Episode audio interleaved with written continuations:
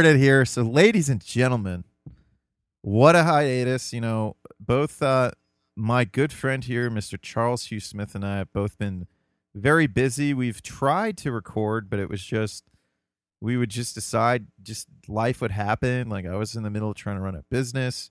Charles had some family stuff he was taking care of. Um, and then you just got busy with other stuff too. I mean, you're a busy guy. I'm a busy guy.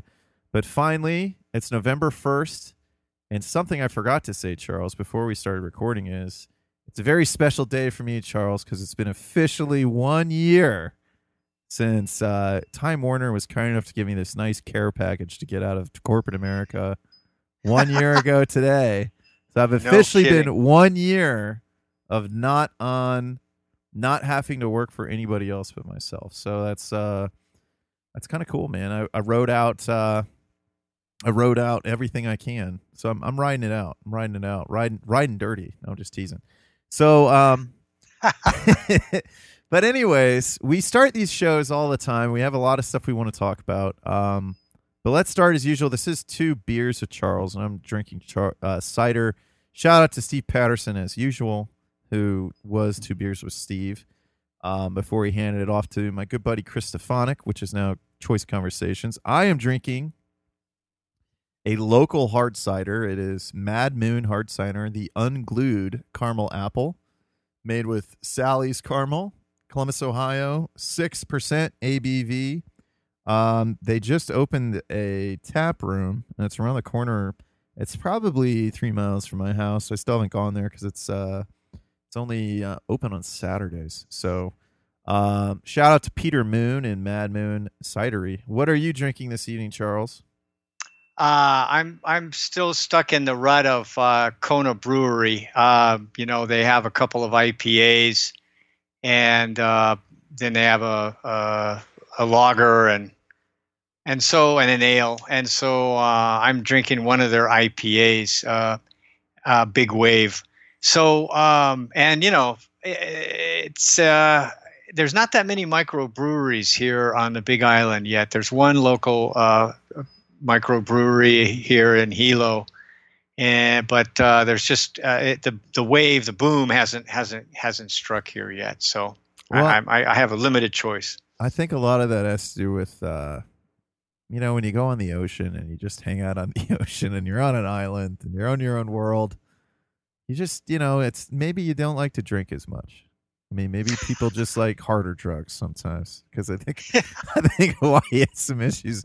Well, according to Dog the Bounty Hunter, uh, just making some Dog the Bounty Hunter jokes, but uh, eventually it will come. I mean, it's an island; it takes a little bit longer. I'm on a different kind of island within the Midwest, so we just we just opened more breweries here in Columbus. I don't even know how many there are. Now it's just a thing; like everybody's opening a brewery, so we'll see how many of them stay open. But hey, it's a good problem to have. They all make pretty good beers. So I'm not too upset about them.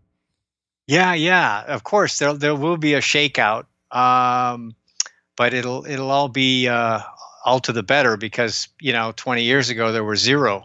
You know, I mean, so we've got a whole new industry. Well, let's talk about um, you know, let's talk about the whole economy, the the move from uh, the security of of working for Eastman Kodak for your whole life, or IBM, or Time You Warner know, Cable, which is now Time- Spectrum. yeah, yeah. Now Spectrum, um, and that whole era is is fading. You know, for a lot of reasons we've already talked about, and so, you know, you're sort of left uh, with with you can work for the government. You know, the city, county, state, or federal, or you're exposed to um, the the curse of freedom and responsibility over your own career. You know, in other words, there is no there is there there is no security in the in the weekly paycheck. But so the security has to come from another source, um, which we've also talked about, which like Na- Nassim Tal- Taleb describes as um, you know like a resilience. In other words, you have multiple income streams that you control, and and when something stops working, it, it doesn't devastate your life. You just you know you can adjust, and so that's what I see you doing. Yeah, I mean, I it, yeah, I definitely and I've read uh, Anti Fragile and uh, Fooled by yeah. Randomness, and I haven't read The Black Swan yet. I've been reading, I've been reading a lot of Thomas Sowell too, and Wendell Berry and Gene Logsdon too. So I've, I've been on this weird. It's quite a, an eclectic group. So it's I got the hillbillies of Wendell Berry and Gene Logsdon, and then I got uh, the hillbilly philosophers, and Thomas Sowell and uh, Nassim Nicholas Taleb. Uh, yeah, that's definitely what I've been doing. I think that was that was the key. I think um, when I first started the show, I mean, thankfully I decided to start the show so I could um, use my continue to build my social network. But I, I think you know it was kind of one of these things, Charles, that you and I we, we kept having conversations, and you know I read. Um, get a job, build a real build a real career, defy a bewildering economy.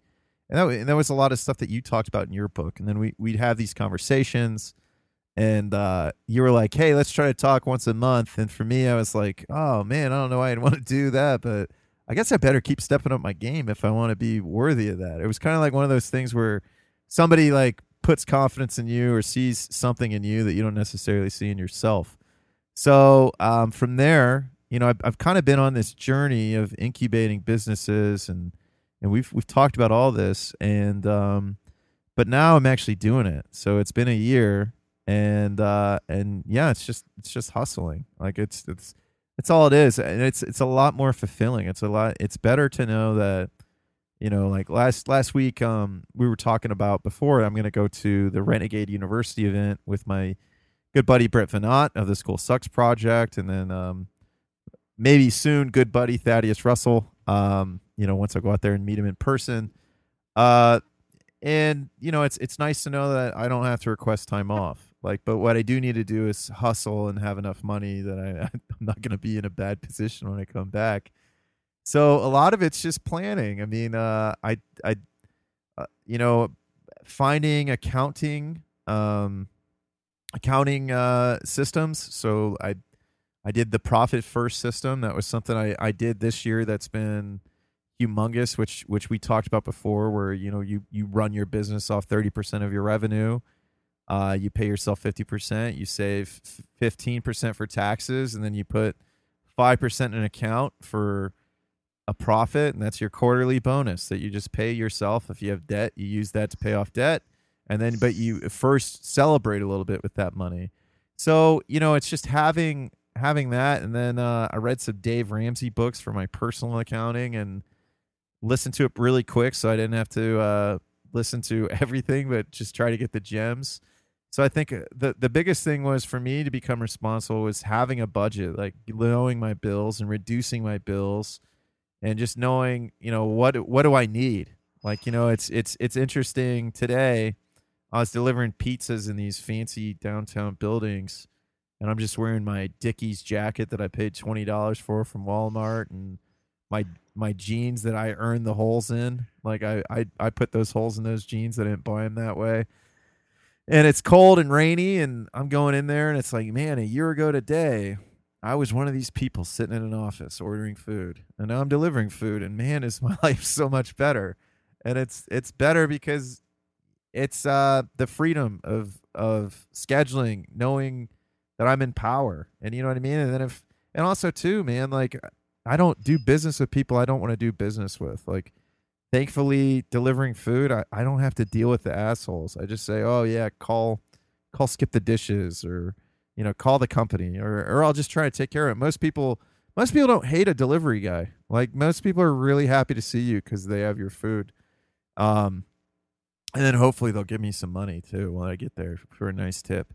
So it's uh you know it's it's it's been um it's been nice man it's it's uh I don't make I don't make close to as much money as I did but man it sure is nice having the freedom it, it sure was nice this summer when my um my grandmother had passed away this summer so it was sure nice to when I found out she was in the hospital to be able to drop everything I was doing and go up there and see her. And I didn't have to I didn't have to ask anybody's permission but my own. And and that that alone is I think or when my grandfather needed me um we we basically we kind of we kind of hustled uh we kind of hustled the state of Indiana because he had he's old and he forgot to pay taxes on this property because he just hated this property and he couldn't get rid of it. And so they were trying to uh, they're trying to take the property from him. They told him he wasn't allowed to pay taxes and they're putting up for auction. And then this lady um, that he sold his initial property to had lost her number and she ended up calling him saying she wanted the other property. So we were like, great, if you just pay the taxes, we'll give it to you for free. So we I drove up to Toledo, took him to Indiana, and him and I spent a whole day in this little town in Indiana, and we got all the dots and T's crossed, and got this lady this property, and it was like you know my grandpa can barely walk now, and it's so it was nice to be able to to go there and do that for him, and then him be proud that he showed me a way that we said it could say "f you" to the state of Indiana. So it's uh, you know, I I I, I can't um I can't put I, I really can't put a uh it's hard to put into words how much better my life is just because now I can live it on my values. I don't I don't have anybody else that um that's really harassed me. One of my neighbors recently complained, Charles, and I thought about sicking you in the blog on the city. And then I was like, you know what? Maybe I should just talk to this person from the city because I had this giant stack of wood chips, and one of my neighbors apparently didn't like it. But I thought it was just the city coming after me, and she said no, it was an anonymous complaint. What are the wood chips for? Then I just started talking to her about my farm and everything, and she said, "Well, look, I'm not going to prosecute you or do anything as long as I see that pile going down." And I was like, "Okay, cool." And you know, and I told her what I'm going to do is I'm going to go to my neighbors and make sure everything's good with my neighbors. So that's pretty much it. I mean, it's it's been um, you know, I I've just kind of come to realize that uh, I'm I like I'm good with people and I can talk to people and most people don't like going to their jobs so if I can be that shining part of their day to where I'm just I I help I help them remember that they're human too and they're not just some cog in the machine it it makes my life go by a lot easier. Yeah, yeah. Well, let me um let me uh, comment on a couple of aspects of that, and then I'm going to ask you another question. Is that um, what really impressed me is what you just said about you get to live your own values, and um, I've been thinking a lot about scarcity, and you know scarcity in, in in a capitalist system is part of the supply and demand, right? And so when there's a scarcity, something is in demand, like people want it, but there's not enough of it um, and then um, that's the opportunity that you jump in and you you know you fill that scarcity then then you have pricing power because people want it and they're willing to pay a premium. And when things are overly abundant then there's no pricing power and they're basically not worth very much. And so this um, economist michael spence um, who won the nobel prize for describing the difference between tradable stuff in the global economy and non-tradable stuff like you know you can you can make a, a mobile phone anywhere and ship it so that's tradable but you can't get a haircut in china. I mean that's going to cost you a couple grand to get there right? So uh, so anyways one he's he's he's constantly talking about the part of why the economy is changing at these fundamental ways is like the the whole um, normal capital like the kind of capital that uh, you know the, the, the fat cats have access to and um, normal labor you know like the average person with sort of normal skill sets those things are in abundance globally you know? There, eh, there's lots of fat fat cats with unlimited credit lines so normal capital has got no scarcity value which is why you can borrow money you know if you're rich at very low rates and then normal labor it's just unfortunate but there's a huge oversupply of, of people willing to work around the world right? And that's what globalization does is it brings in billions of other workers into every every economy. And cheap labor at that. I mean you just look at like the mexican population in columbus ohio or you know one thing i was telling you was skip the dishes it got like it got to the point when i first started doing it again where it was so crowded because all the immigrants are after the opportunity and they don't necessarily have the same understanding of american culture um, different things. I mean they, they're there to do the work but they don't necessarily understand like the difference or the the aspect of culture of of what americans like or what americans appreciate. And there was there's definitely like some conflict there and um and so it's and it's like so for me like i've actually gotten people to give me extra tips because they're happy to see that like you know, hey, I put the food in the hot bag or something like that. But uh, you know, not just that. I mean, even with uh, contracting with landscapers, construction, um, you know, uh, my friend uh, who we talked last time we talked, I was talking about my buddy who who does the the shadow broker, and that's shadow broker, but the shadow inventory and works with those houses. And he started outsourcing jobs just because it was like, you know, if I can pay somebody eight dollars an hour and they're going to work harder than American and not complain, who who I would pay a hundred dollars an hour, um, why wouldn't I do that?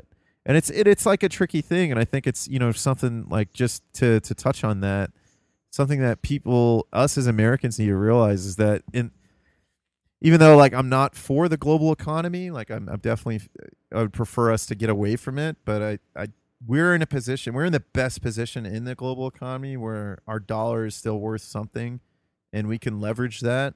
And by us leveraging that like we we could outsource a lot of things that we wouldn't normally outsource that we wouldn't think to outsource. So um i had a point of that and i also wanted to tie into cheap labor and there is some some conspiracies which we'll get into later of the uh all the immigration and why they're they're down for open immigration and a lot of it some theories are that the big European companies want the cheap labor, so that's why they're they're they're saying let's open up the borders, so then they don't have to pay because they won't have to pay them as they as they'd pay the native Europeans.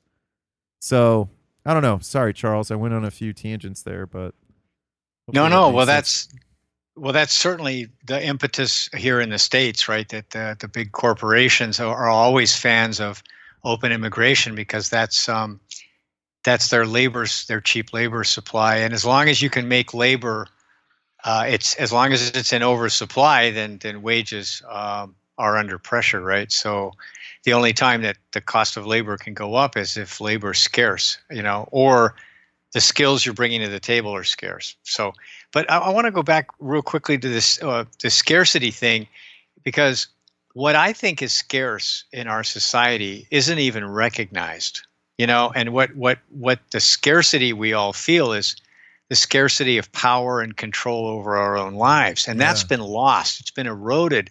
So it's it's very hard to fill that scarcity because it doesn't have economic value you know? In other words it actually costs you to get that freedom because you have to give up um, a lot of your salary and benefits from corporate america or the government to get that. But that's why it's scarce is that so few people understand the value of it. But um, it's actually the most valuable thing because you can't buy it you know? You, you, you can't go out and say i want to buy a livelihood um, where i have freedom and control. No it doesn't work like that. You can buy a, a, a phone or you can pay an accountant or something but you can't buy an entire livelihood. You have to make that on your own, and that's what you're doing. And so, the trade-off is you you get to live the way you want to live and and follow the values you want. Nothing's dictated to you, and that that if you value that, then you understand. Wow, that's really the gold. That's the gold because that's what's scarce in our society. Most people don't you know they have to do what the boss says do what the administrator says and um, and then their lives become quite often this very um, this grind where they don't like their work, they don't like their boss, they don't like their coworkers. Uh, they're either picking up the slack from lazy coworkers in the government that, that because nobody gets fired in the government, so there's a lot of slackers and uh, people that just do the minimum to get by, and they know that you know eh, they'll they don't they're not going to get fired, so so they don't have any motivation to work really hard. Or there's some other thing like that and then your life gets really trivialized and then pretty soon you're whining that somebody stole your you know mountain dew from the you know uh, from the office you know refrigerator or something you know and, and and we all know this if if you know somebody that works in a bureaucracy then you know that's how life becomes. Those are and, always those were always the funniest emails though. That was something I missed was this one guy because it would be like the retail side at Time Warner. It would be like a retail tech support. So those people always probably had really good demeanors from having to deal with angry customers that just got off work and all they want to do is watch TV, but something that they didn't they have no control over at all went out and I'm paying this bill, so I'm calling Time Warner. I'm going to complain. So the he was probably one of these people that had to deal with that. And uh but you know, that's what he got paid to do. So I got this email and he sent it out to the whole call center. Um so you could you could get on this list and you would send it to the whole call center. So everybody would get this email. Then it turned into this game to where you we knew not to reply because then everybody else would start replying and then it just turns into this this chain reaction of worthless emails in your outlook and uh, this guy sent this picture of of his frozen meals that he likes to bring and apparently somebody had been eating his frozen meals before he could every day and he would i think he'd bring like a week's supply and people would see it in there and they'd go in there and eat it so it was it was super hilarious. So, but yes, that does happen in corporate America. And you know, you go in there and and and uh I mean there is one thing like I I don't have the time or I don't have it's not that I don't have the time. I just don't have a habit of reading your blog anymore. And it's not that I don't want to read it. Like I'll read it when I remember to but it's a lot of it is because I'd be sitting in my desk at work and I would I'd read your blog and then I'd read Scott Adams' blog and then I'd peruse down Zero Hedge and I'd I'd look at all this stuff. But now it's like I wake up and I'm like, oh, okay, well, what do I have to do today? Like who what appointments did I make? And because I'm still trying to get better at having my own schedule and scheduling out my own stuff. And it's like, okay, well, you need to work on a podcast. You need to make sure you know do you want to go talk to more restaurants today so what what do we need to do to to pay our bills and that's kind of like that's the conversation i have on a daily basis what do i need to do to keep doing this so a lot of times it's weird because i still i'm still subscribed to you with uh, feedly and i'll like and i'll read it occasionally and i know uh, damon bingman and fred and everyone they're like oh man have you checked out charles's blog he's been so spot on and it's like no i need to man i need to get in the habit of that so that that was a weird thing, man. Like there was even like weird things around the house to where like I used to scoop the litter of my cats every day cuz every day I'd get home from work I would know, okay, I'm to go scoop that litter, then I'm to make dinner, then I'm to do this, I'm to do that. So I had a little bit more structure and so I need to I need to impose more structure on myself. Um but to get back to what you're saying about the scarcity of that is it's just it's just having resourcefulness, man, and it's a skill. It's nothing you can buy. It's just a skill you need to develop, and it's something that I'm still developing. Like I've been pretty clever, and I've been pretty pretty lucky to to have been able to get my house or to have been able to to have this arrangement with Rich, um, to where it makes my life a lot easier. Or and you know, and a lot of that is just you know from reading your book. What am I good at? I'm good at de- having social capital so what can I leverage? So I'm going to leverage my social capital. And I think too, understanding the word leverage and how to leverage certain things um, in my life or certain things that I'm good at that I can trade or certain things that I know that I can do for people that um, in the end I can get a favor in return. So I think it's um I think that's the biggest thing, but it's it just goes back to resourcefulness. And I think uh, you know, just like in your book where you say people need to develop skills. I'm so sick of people talking about universal basic income. To me, it's just it's wishful thinking, like you laid out in your other book. And it's like, man, I don't I don't know how many ways we can say like, yeah, it'd be great. Like I'm I'm not. I mean, if if the government wanted to send me money, I'm not uh, I'm not too proud to say no. I don't believe in this. I'm not going to do it. I'm going to be like, well, they're doing it and they're charging me for this in some way, so I'm going to take advantage of it but um, it's just we can't. They they can't afford that. So you know, in, until until our until our whole system is redone to a way that we could afford to do that, I think people need to focus on skills and learning to be resourceful, learning how they can provide for themselves. Yeah, absolutely. I just read this article about Amazon, um, and you know, there's a lot of articles now about Amazon and, yeah. and it being basically a work in their distribution centers. There's like there was an article I, I commented on that um, people that can't afford to retire, you know, because their social security is limited and they lost their house and the in the bubble, the last bubble, and all that stuff. So they're they're working in Amazon at warehouses for you know eight and a half, nine bucks an hour, and they're seventy one. You know, That's they're crazy. And and then uh, so they opened one of these uh, fulfillment centers in in a depressed former coal town in in, in England and you know, so people are complaining about the job, and it's really hard work, and and we all know that. Hey, Charles, um, No, I like that topic though because we have. uh Oh boy, they're opening up a lot of those around Columbus. Um, are are they? oh yeah, so we have. um uh There's at least two, but they have Flex too. So I'm trying to get on Amazon Flex because it pays a lot better. But the weird thing is with these seniors, and this kind of ties into things with resourcefulness, is these are people who, man, it's it's so hard to see because you know they they don't understand that. So what's a lie? What's been a lie to me my whole adult life is something that worked for them until it stopped working, which is when they lost their house or whatever, which is now why they need to go back to work. So, you know, they could just get in their car and get an Amazon Flex position and go deliver and make 25 bucks an hour, be responsible for all those taxes, be responsible for all that. But in reality, you know, if you're tracking your miles, tracking this, you get a, a, a fuel efficient car.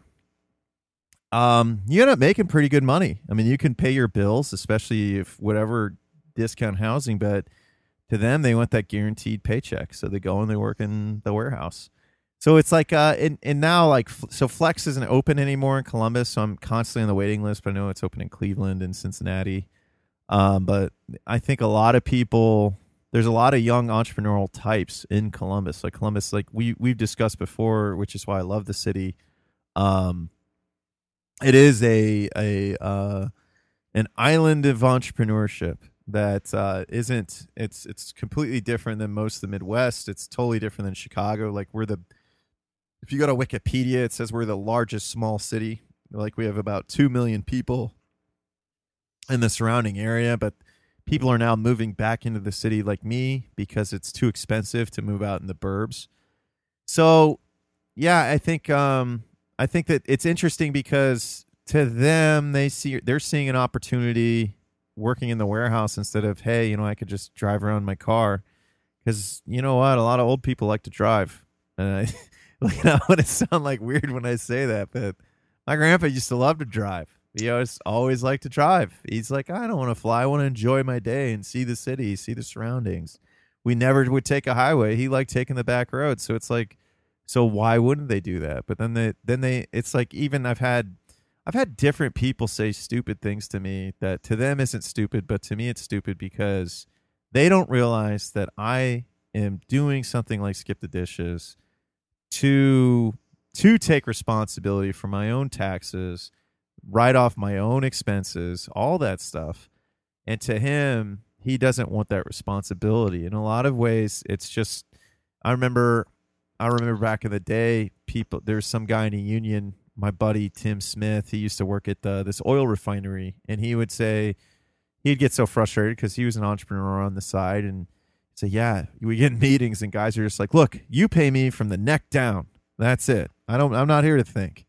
And it's like, you know, so I, I, think I wonder with these people that are retired who are having to go back to work, how many of them didn't want to take responsibility for things like their retirement and everything else because they were told you don't have to worry about that.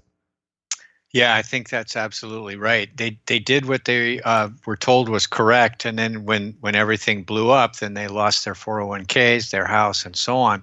Um, I, I want to go. Um, you know, we're talking about about money partly, and I wanted to mention that there was uh, somebody uh, referred me to this uh, something that an artist, uh, and I forget the guy's name, but that um, he had written about what does it take to be an artist, and um, and you know people ask him, um, and he's an American artist, right? And he he supports himself selling you know prints and stuff like that.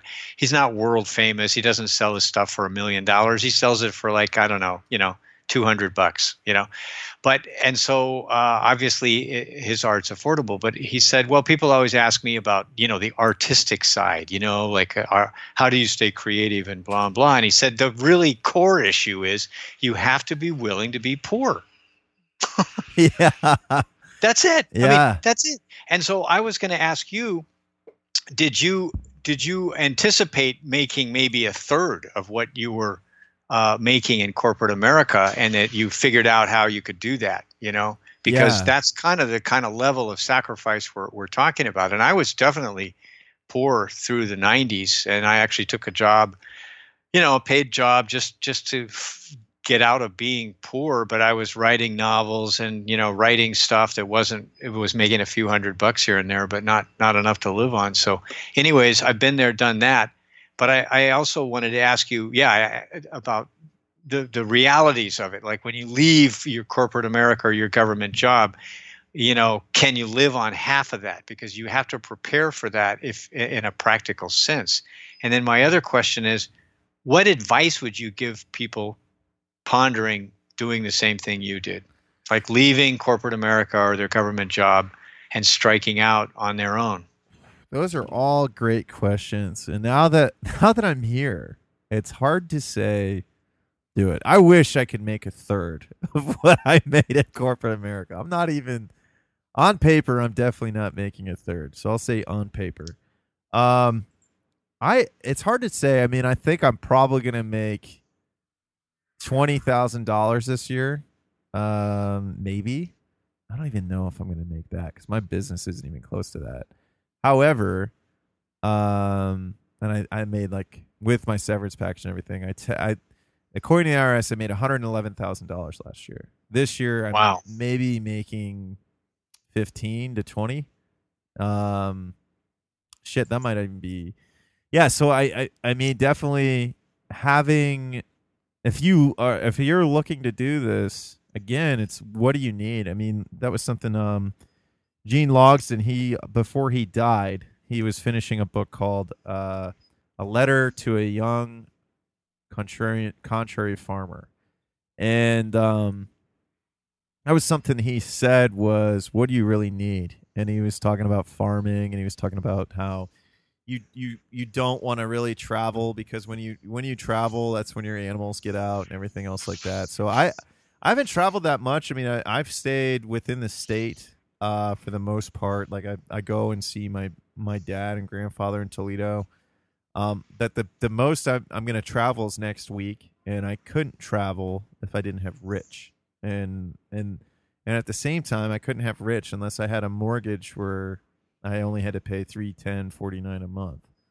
So yeah, I mean I I I had already so I, the biggest thing was I knew from the start.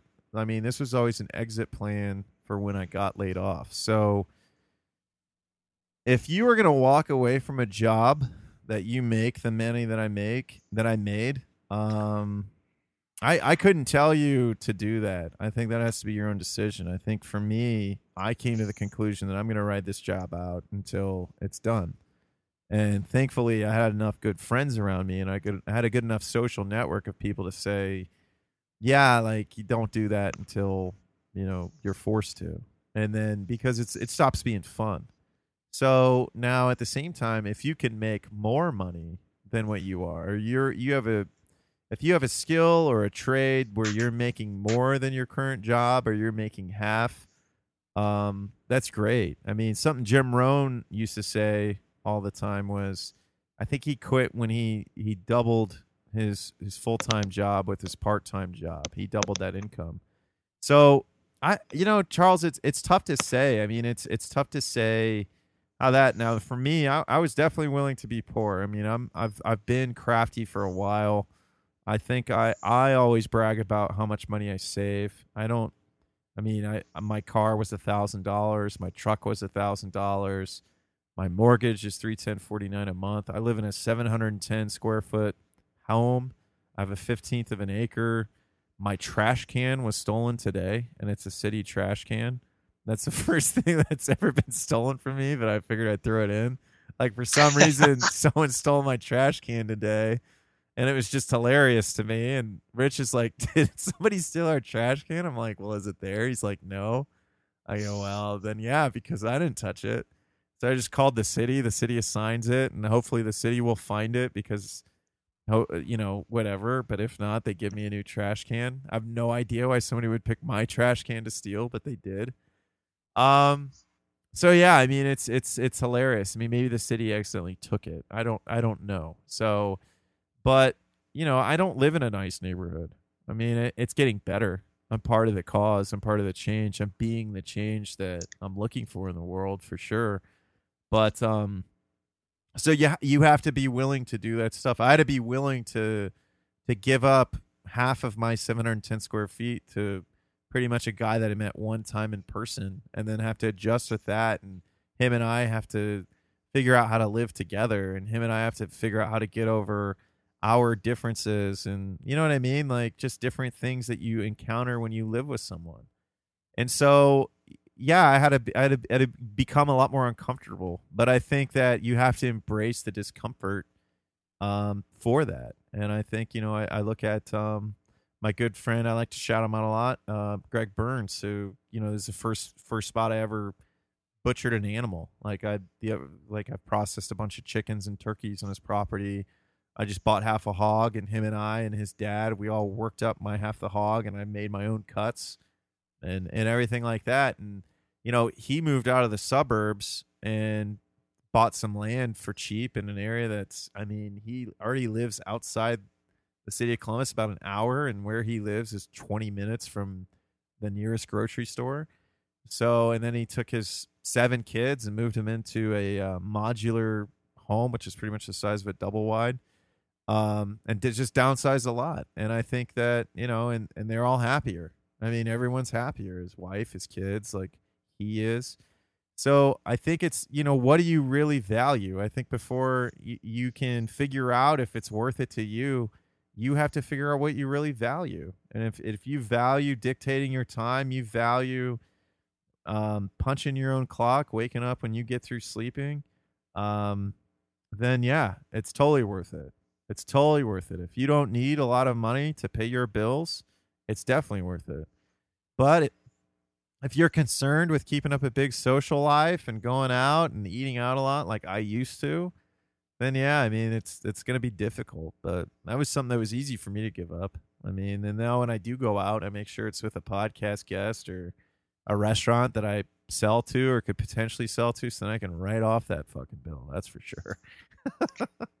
Yeah. No, so did I answer right. all your questions? I mean, like I think I did. I don't know. Yeah. Yeah. No, I, I think you, you did. And I, I think um, that's, I, and I, I imagine that some of the listeners are, are probably, you know, eh, listening to gather more information about how you did it because it's a dream that a lot of people have, right? A lot of people go, God, I wish, you know, wish I could just bail out and run and Yeah. be be my own person. And of course, what we're talking about here is the practicality of that, which is trying to explain that it is worth it, but it's going to require heavy duty, permanent uh, sacrifices, you know, and, and a lot of the stuff you took for granted. Like you, you talk about living with people. You know, a lot of people are always amazed, like, how can you guys have people living on your property? And it's all like, well, it's normal to us. I like having good neighbors, and if Yeah. the neighbors if the neighbors pay you rent and you you know you're charging them like a low rent or in your case work trade, then it's a it's a win win. And you know I like having people around. It's more secure, and I don't know. It just I, I don't think anything of it because I've accepted it as part of the trade off. You want to have your own little castle. You know, um, well, then you you got to make sacrifices for that. And if the sacrifice is your freedom, and your control, well, that's your choice. But um, yeah, so you're right. It it does come down to what you value. But when we were talking about the whole Amazon thing, part of what we what I wanted to talk about was this whole reality that that people have very difficult time grasping, which is the precariousness of of work in the in the in the economy, you know, outside of the government. Um, that you know, eh, people work uh, nowadays part time. They get called in to, when there there's no work. Then there's they don't get paid. Uh, you know, Amazon hires a ton of people for three months out of the year for the Christmas season. Then they lay everybody off. I mean, this is the way life is now, and we can not like it, but we're not not liking it doesn't change it. And so that's what you're doing is trying to create a variety of permanent uh, Well, I you know, think I income think streams. people need to design their lives around the fact that Amazon is only going to give you work for three months of the year. So find a trade that you don't need Amazon for, you know, the other nine months of the year. I mean, that's yeah, I mean, that's just it. I mean, take advantage of that. Like that should be a bonus to you. Like, oh, you know what? I just work at Amazon, and guess what? If they piss me off, I'm just gonna leave. Like I don't care. Like you know, if yeah, you know, I don't need to be here. I'll find something else. I don't need to live on. You know what I mean? Like it's you don't have that control over me. Like I, I refuse to give you that kind of control. So, I now I have had people say, uh, you know, just different things. I mean, like I I forget how long I've been out of corporate America, and now that I mean my my natural reaction to things now it's people find offensive in our outrage culture, Charles, but. like you know i'm okay with it I, a lot more people appreciate it like a lot more people i had a guy say to me um he was talking to me he's he was i actually met him at a at a get together i put on for the school sucks when my my buddies driving across america right now and my, shout out to my buddy jess and Jess, uh, he volunteers at the it, he volunteers at like one of the bigger farmers markets in the city that I haven't had a chance to really become a part of because I'm new on the block. And uh, Jess said, "Yeah, something I realized is a lot of farmers are opinionated, and I really like it." And I'm like, "Yeah, I'm a lot more opinionated now. I'm a lot more grumpy. Maybe not grumpy, but I'm I get annoyed about things a lot more, and now I have something thoughtful to say about it." Yeah, well, you also uh, earlier you mentioned that you know you weren't reading my blog so much because you didn't have a corporate America job where you got to like you know kind of fool around and have a few minutes here and there to to you know surf the web, etc. And so let's talk a little bit about withdrawing from social media and um, how that changes your life because um, we we haven't really talked about it uh, specifically. And you know, I myself, I, I, limit it really strictly. Like I will go in and look at Twitter and uh, my Facebook feed, just kind of for to scan the zeitgeist because that's part of my job. Is I need to see what people are posting, and every once in a while, people post, you know, really interesting articles that I would not have seen. But it's like if you you got to limit it, you know, um, and and so if you don't, then you get deranged. You know, you get you get you you get wound up by all this like propaganda, fake news and the official fake news. yeah, the official fake news, the alternative yeah. facts. Um, yeah, I uh, it's it's um, it's pretty awesome actually. Uh, you you when you actually live life, and I, think to me now, I just see social networking as a tool. Um, I don't. Uh, I check notifications. Um, I'll check my Facebook chat. Like I actually like Facebook Messenger quite a bit because I communicate, or it's it's a good way to get a hold of me. Um, because it's I don't I don't get bogged down with all the ads or whatever is on there. I like some funny videos on Facebook sometimes. But I typically I'm not on Facebook that often. I, I I'll I'll go and I'll see I have so many notifications and then I'll look through and I peruse it and I barely look at it and usually sometimes I'll just like something because somebody posted on my page. And I don't even look at it. I've gotten in trouble for that actually more recently. Um, yeah, I'm I'm barely on. I haven't used Twitter in a long time. Um, I, it's kind of dead. I need to use Instagram more just for farming in my business, but I don't even do that. I do it for like the the farmers market, and I know people look at my Instagram, and I know it posts to like uh, Twitter and Facebook for me, so it's a it's a good tool.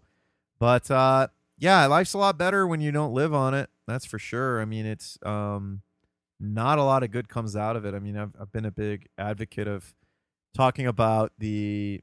I mean, just the fact that our our communication, like you and I, even on this podcast, like you're one of my one of my closest friends. I love talking to you. We were both super stoked to talk tonight, but we've never met in person, and so oddly enough, we get along great with about thirty five percent of how humans really communicate.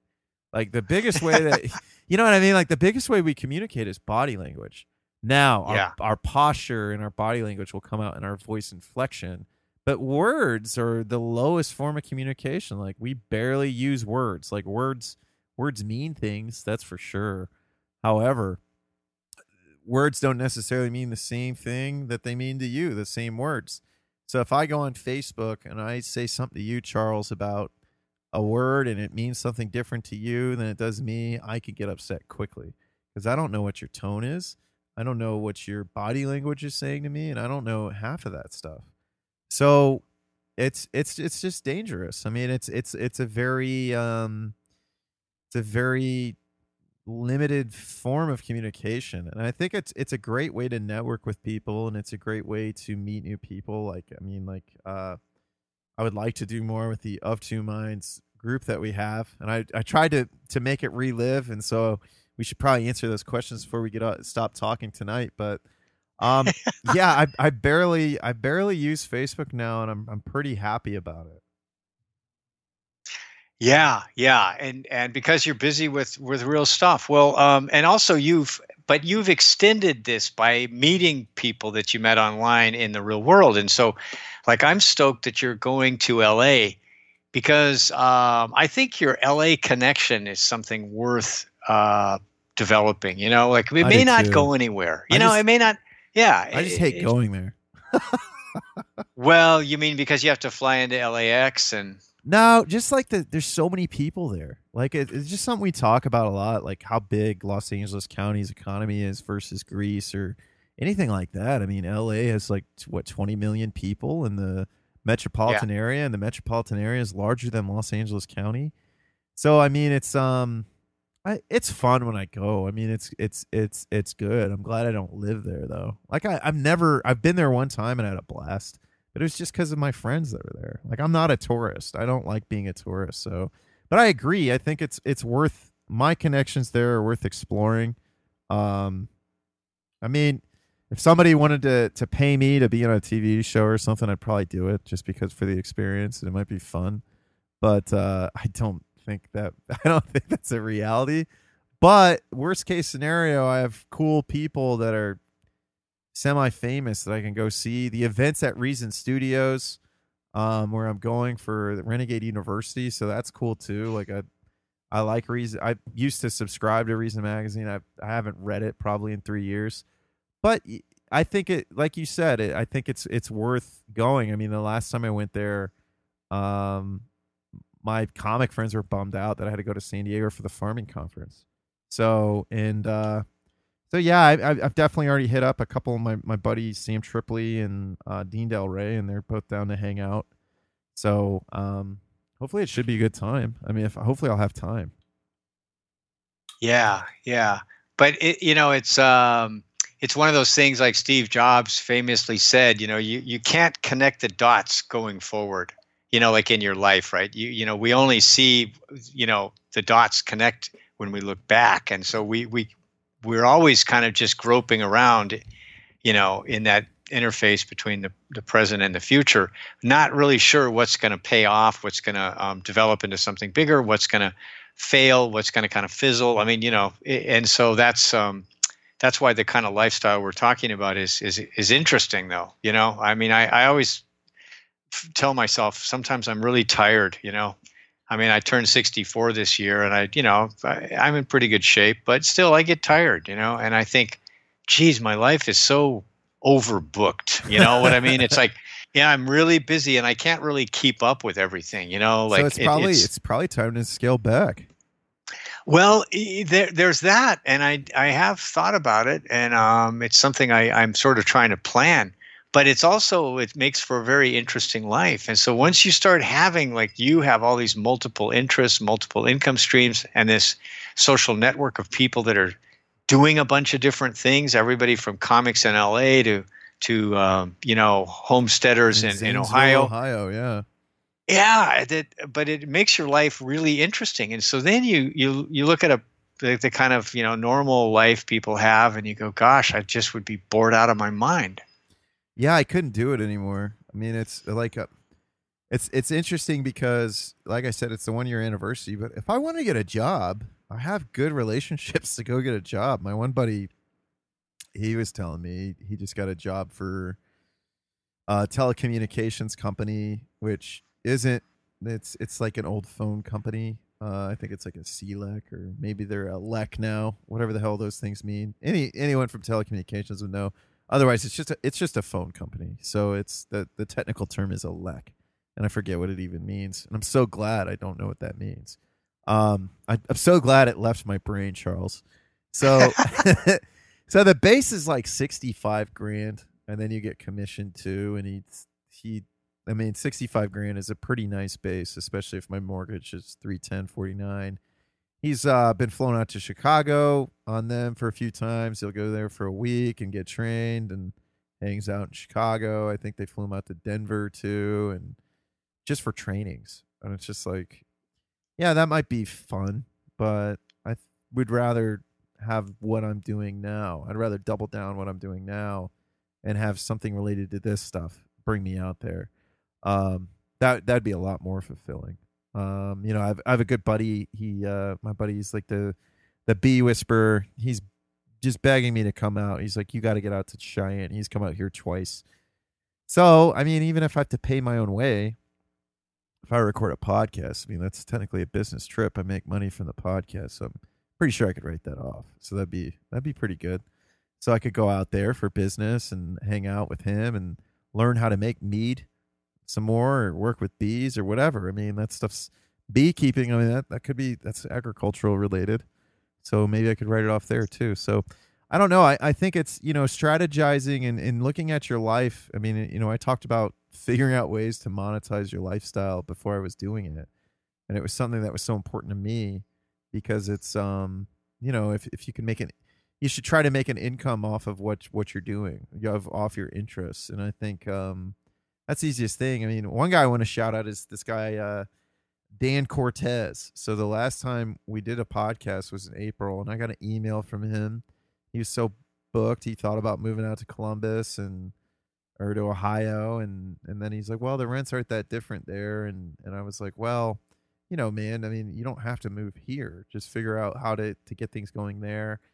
And then uh, he wanted to get into microgreens, so I'd I'd I'd helped him with some source material and then he was telling me he was already at a farmer's market last season. I'm like, dude, that's that's crazy. Like you just heard me talking about what I was doing, you were interested in it, and you went after it.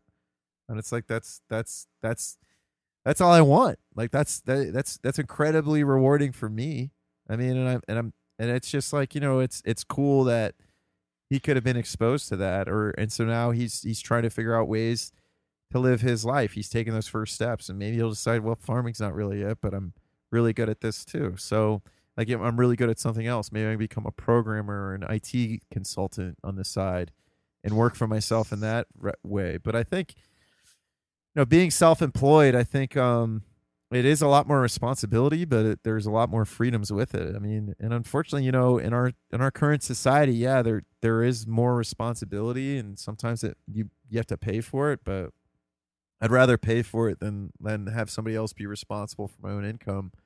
Because otherwise, you're just going to end up like I was a year ago and get laid off. And then it's like, well, what do I do now? And then you try to find a job that pays close to what you were making, especially if it's a ridiculous job like I did, where I didn't really do much and I made a lot of money. Like I shouldn't have been. I mean, I, I just knew I was going to get laid off for that reason. I was like, uh, I wouldn't pay me to do this. I mean, you know what I mean? Like it was just kind of that. They gave me I made I made an extra twenty thousand dollars for giving away a product that was free the year before. So I mean, that just boggled my mind. Like, how how am I making money on something that we're not charging the customer for?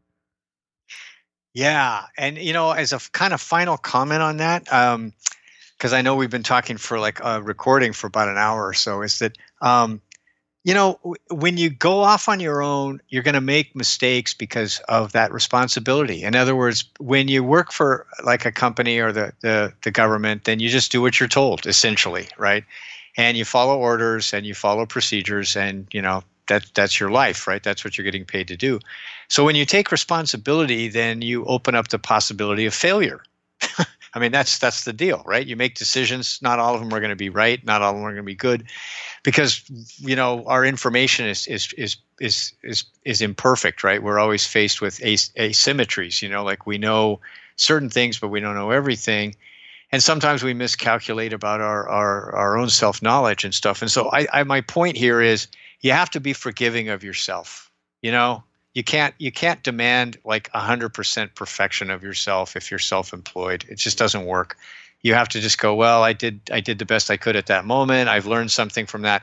And and basically limit your losses. You know you you know you just try to make sure that whatever goes wrong it doesn't um, devastate you you know? And so and that that's a good strategy to have in life right? And that's where a lot of these seniors that lost everything and are working in an amazon warehouse it's like well they trusted wall street that they were going to you know their nest egg was safe and they, they thought that housing never never falls and you know and and so people won't ever stop paying their mortgages charles.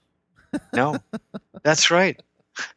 And so yeah so anyways be forgiving of yourself. The more the more responsibility you take the more mistakes you're going to make and um and then therefore you just have to like uh you know uh not be too hard on yourself. That that's my little uh little nugget of advice to people listening to us and and and uh thinking about it that's so know? true man and i um i want to say i agree and enjoy the journey I think it's it's the it's the biggest education you'll ever be able to give yourself. I think is self employment, and it's it's really fulfilling and it's really rewarding and it can be scary. I don't know if I could do this if I had a family. Maybe I'd be more motivated. I might be a lot more motivated because right now I'm. I mean, I'm like, well, I got enough. like, let me let me indulge. Let me enjoy life a little bit. But you know, something that uh, somebody said, a, a listener, Eric uh, Eric, my my buddy Eric, I've been meaning to meet. He's not too far from me, um, and I will hopefully meet him soon. Was he's just like, hey man, just want you to know, enjoy your show, but I just want you to make sure you're enjoying the process. And when he sent me that email, like I was really kind of getting stressed about things. Unemployment just run out, and I was forgetting everything again. Like I was, I was letting my emotions get the best of me and like that just that that one little thing that he sent me an email of was just just everything and so it's just to me it's like you know enjoy the process man like if something stops getting fun you need to quit it pretty much stop stop doing it and figure out why aren't you enjoying this because yeah or, yeah if you're not enjoying it just go get a job if you want to be yeah. miserable go get a job make more money get a job but that's not why i'm doing it i'm not doing this for money i'm doing it for for a lifestyle so um, yeah, and you have to take a break sometimes. You know, like give yourself a little space to to enjoy life because you we all get stressed out when we're overworked. I mean, you know, it's just absolutely yeah. So yeah. So Charles, do you want to wrap up this show and do like a yeah. a, a thirty minute show on skepticism? On uh, fake skeptics. You got time since I, I booked you an hour earlier than we planned, or you got stuff to do? No, no, we can we could do that. Cool. Yeah, half half hour works. Cool. Sounds good to me. Okay, guys. So this is this episode. Get ready for part two. We did this the last time too, and it did really well. Even though you were afraid you got too drunk, but all my listeners loved it. Whatever of your bloggers like, they might not have wrote you about it, but people loved it. Now I did get I did get nasty grams about my profanity, and they weren't really nasty grams. They were actually very kind grams. And I have tried to clean up my language because I listening to hours and hours of Thomas Sowell, I don't think I've heard him say one cuss word yet.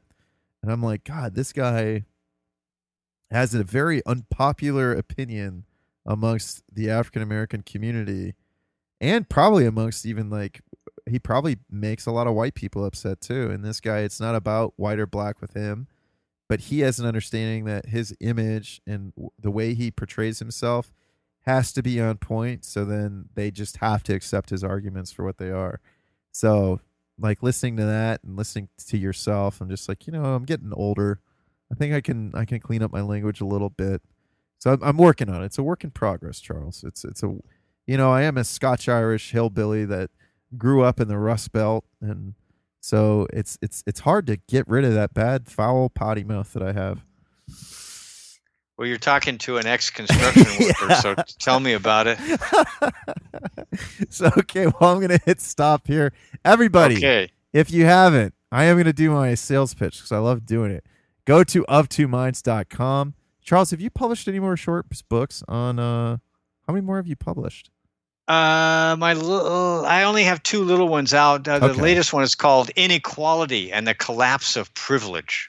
Interesting. Yeah, that's a good one. And and actually, privilege is a good topic to talk about too, because something that that when people talk about privilege, what they should really be talking about is how they can go to a grocery store and buy stuff, because that's a privilege. Because that's something that your parents and my grandparents probably didn't really have the privilege of having. So there we go. We'll end on that. All right, guys. Okay. Thank you so much and tune in again soon. Guys, so part two is actually a Patreon exclusive. So if you want to listen to that episode, um, go to patreon.com slash sample hour. And all it is is a dollar a month, guys. Just one dollar. So check that out um, on Patreon for one dollar a month. Uh, if you want to support the show in other ways, feel free to visit our affiliates. Uh, we have Nature's Image Farms if you want to get nursery stock. Um, they have Bocking 4 and 14 of comfrey and probably some other wonderful things. Go to naturesimagefarm.com and use code word sample and get 10% off and free shipping.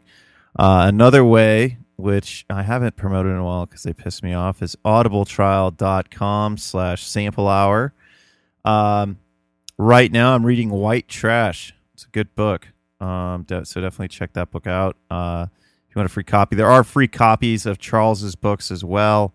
So if you would like to help support the show, there's a link you can click and you can get a free copy if you set up for an Audible account. But if it is too much, just I I bought them on Audible, so you can just download them and set up a free account. It's usually easier.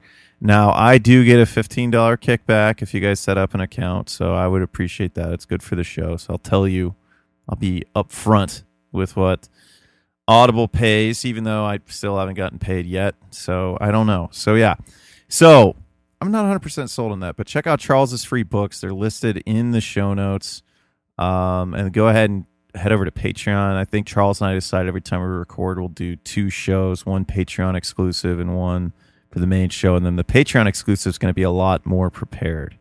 So this time it was it was just kind of thrown together, and I just had an idea, and we started talking about it, and I probably had too many ciders as well. So um, really appreciate everybody that listens and that have become patrons. Um, and then if you guys are interested in learning how to propagate pawpaws, go to Versaland TV. Um, there's a link in the show notes of a cool little gif of a pawpaw going from seed to fruit. So, anyways, guys, appreciate you tuning in and looking forward to bringing you more episodes soon.